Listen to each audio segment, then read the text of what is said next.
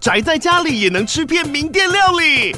最懂吃的美食平台宅点心满周岁喽！二月二十六号至三月三十一号，周年庆消费满千折五十元，满两千折两百元，限量五十组超值组合包，原价二四九九元，特价二四零零元，搭配专区优惠再折两百元。鱼子烧麦、老爷叉烧、鲜肉汤包、墨西哥起司煎饼，揪朋友来家宅着吃更好吃。马上点击链接探访宅点心。如果在成长的过程当中有被家暴的经验，对一个人可能会有下面这几个影响哦。第一个影响是觉得任何人都可能会伤害我，对人的信任度可能会有一些疑问。第二个重点是自我的价值感也会比较低，也许会认为说我一定是做错了什么才会。挨打或被责备哦，那么第三个重点是自己哦，对于情绪的敏感度哦，相对的也会比较高，所以呢，情绪的稳定度也就变低了。怎么样面对自己过去可能被家暴的经验？如果你的朋友或你的伴侣有过这样的经验，又怎么样帮助他呢？今天的诠释重点会给大家完整的剖析。权权式重点，不啰嗦，少废话，只讲重点。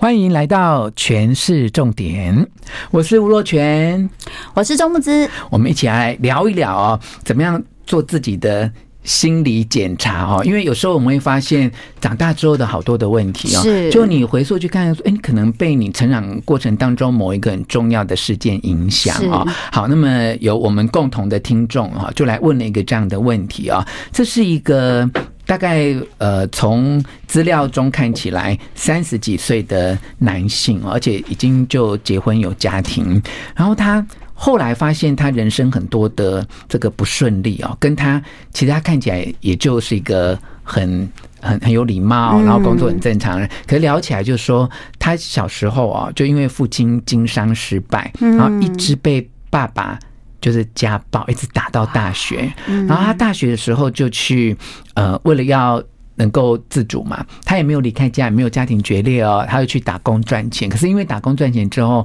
他开始可以买自己要的东西，过自己要的生活。嗯、呃，金钱不是万能哦，可是可以让你有选择权跟决定权。就一路到现在，那他有他的事业，有他的呃工作哈。可是每次经过一些比较不如意的事件啊，呃，包括就是他有一段时间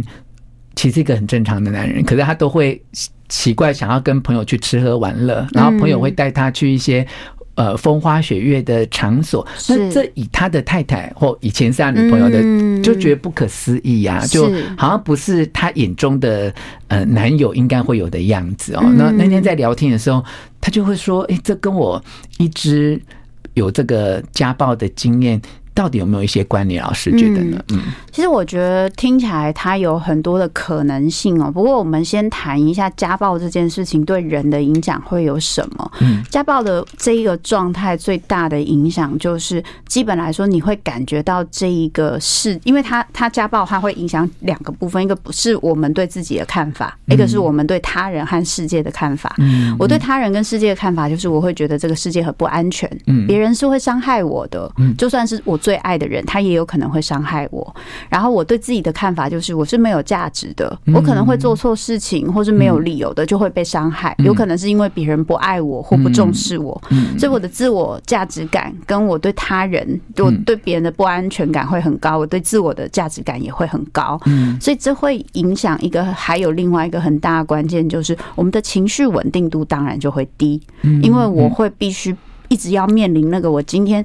还好像不管做什么事情，突然就会有人来伤害我，嗯，或是这个世界很不安全，所以我的情绪会一直处在很焦虑的状态。嗯，对于小孩来说，这种很焦虑的情绪，其实光小孩是目睹家暴，或是听爸妈一直吵架，他们的那个就是，其实有一些研究就会，他们的那个身体的一些焦虑，还有一些。心跳的指数啊、发汗的就会升高很高了。更何况是自己经验到这件事。嗯，所以大部分的就是遇到家暴的小孩，会有一个情绪的处理状态。除了刚刚我说的情绪的那个就是起伏会比较大之外，还有一个情绪处理状态，就是我的情绪隔绝能力会很强。嗯，就是我会很容易把情绪关掉，嗯，因为这样子我就不用去感受那个被责打、被很在乎的人责打的那个痛苦。嗯，可是会出现一个问题，就是我对于我自己现在的身体跟心理的状态，我其实并不清楚。嗯，我可能有一些情绪，有一些压力，我不晓得，而且我也不知道怎么自我照顾跟保护，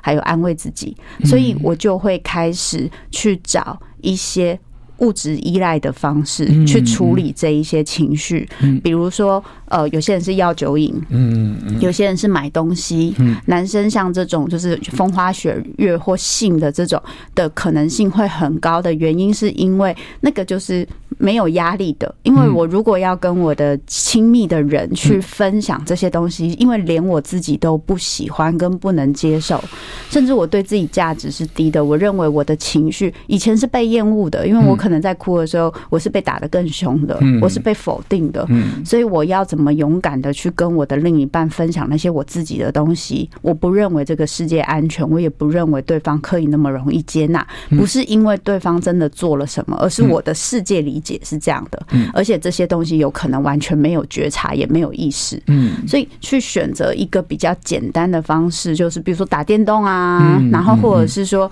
就是呃，有些人就是吃东西啊，然后有些人就是喝酒，也有很多压力很大、工作压力很大的人，发现自己的酒瘾其实很强，嗯，然后这个很有趣的是，我曾经有建议过，有朋友跟我讲他酒瘾很强，我就说你要不要试试看跟你的家人，如果你家人不喝酒。你试试看，跟他，他可以喝别的东西，你们两个就你喝酒，他喝别的东西，你看看会不会喝那么多？就他发现他可以跟他一边聊天，就是重点是他们两个可以聊天，他就发现他可以跟他一边聊天一边这样子说说，真的没喝那么多。嗯，所以这个东西就会发现，其实我们是有一个想要发泄的东西，想要被理解、被接纳的东西，可是我不知道要怎么做，所以用物质依赖让自己马上就是那个快乐中枢立刻被刺激，是一个最简单的安抚方法。嗯嗯，老师刚才讲到这个练习哦，说找到你可以聊天的对象，然后有酒瘾的人或很借由酒精依赖的人。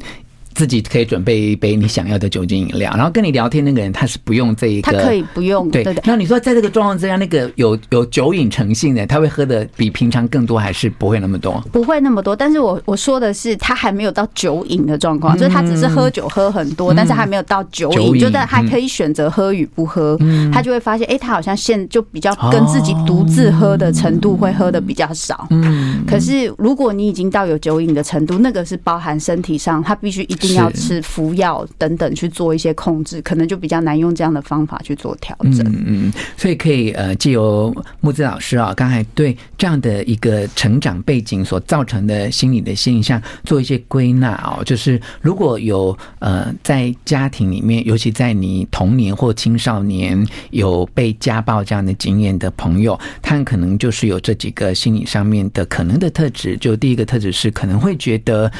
即便是很爱我或最亲近的人，他是可能会伤害我的。好，那这个部分也是我没有办法预期或保护自己的嘛。好，那第二个可能的心里面的反应是，呃，自我价值感会偏低哦。有时候自己会想说，诶，我一定是有哪里不好，或我一定是不被、不值得被喜欢或被爱，他才会这样伤害我嘛。啊，那么第三个，老师刚才讲到是相对的情绪的稳定度是低哦，尤其在那个被。责骂或责打的时候，可能为了保护自己的一种机制，就关掉那个情绪的觉知。可是它只是一个暂时的隔绝，因为你最后你还是想要找到一个可以抒发的管道啊。那么轻则吃零食、打电动啊，或美食这样哈。那有些是靠酒精，有些是吃喝玩乐，那有些是吃喝嫖赌哈，就是会会更负面啊。那因为每一个人的呃状况，老实说，那个严重的程度不太一样。一样啦，因为有些人可能变得很叛逆啊，他可能哇那个时候就已经呃跟家人动手动口，然后就离开家庭，然后就呃有人生的另外一种历练嘛啊，可是看起来就呃跟我们来询问的这个人，就我觉得这个反而是更麻烦，你知道，因为他外表看起来正常，对不对？就是没有让你觉得他那么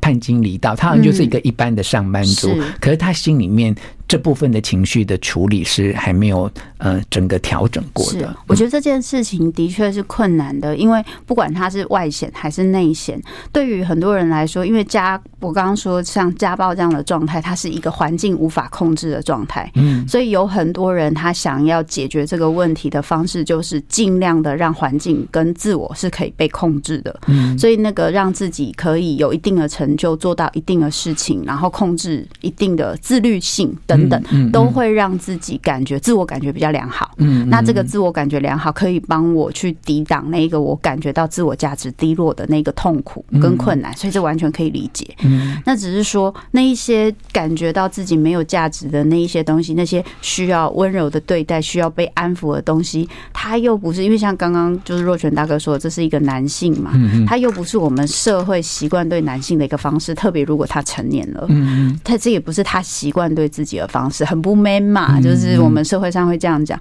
所以这一个部分最麻烦的地方是，当他跑出来的时候，很多人会不知道这是怎么回事，甚至会觉得说，我明明人家都觉得我是人生胜利组，我好像也没有什么好挑剔的，为什么我会不满意？所以有些人就会直接简单的解释说，这个人就是个渣男，或者他就是什么，就是有钱了就想要干坏事。可是其实有时候他的。状态并不是这么简单，所以我觉得光能够有办法找到一些机会去面对跟理解自己的情绪，跟自己那个时候遇到的伤口，我觉得这个是自我疗愈的第一步。嗯，那如果有机会啊，嗯，跟。当初的施暴者，如果幸运呢？因为有一些施暴者已经离开人间了。如果跟施暴者有机会去诉说这个往事，然后打开这个心结，这会有帮助吗？我会建议先让自我够强壮，强壮到你能够准备好，就是即使对方他回应你的，他可能会说我不记得了，嗯，他也会说那时候就是你不乖啊啊。这是当父母的打小孩不是天经地义，很正常。我就是管教小孩，所以你要有准备好，他可能会有这些回应。可是最后，我们其实都还是要回到一件事情，就是跟外在的父母、跟外在的这些人和解，其实。不是最大的重点，最大的重点是我有没有办法跟内在内化的这个人和解。因为当我认为我会被这样对待，是因为我的父母不爱我。如果我，然后我很，我后来生气，我觉得你怎么可以不爱我？所以我去跟你和解，结果你还是没办法给我我要的东西，我就很痛苦嘛。我在修路创伤有讲到，有一个过程很重要，就是哀悼。我要哀悼我的父母就是没有能力。最终只有我自己可以给我我想要的爱。这件事情很令人痛苦。苦，可是这也代表我们开始长大，有力量可以给自己这些东西。嗯，所以最重要的是让自己有这样的呃强大的能力去支持自己，去爱自己，是其他的和解才有可能性，对不对？好，谢谢大家的收听，我们下次见哦。希望你喜欢今天的诠释重点，并且给我们五颗星的评价，分享给你的亲戚朋友。诠释重点，我们下次再见。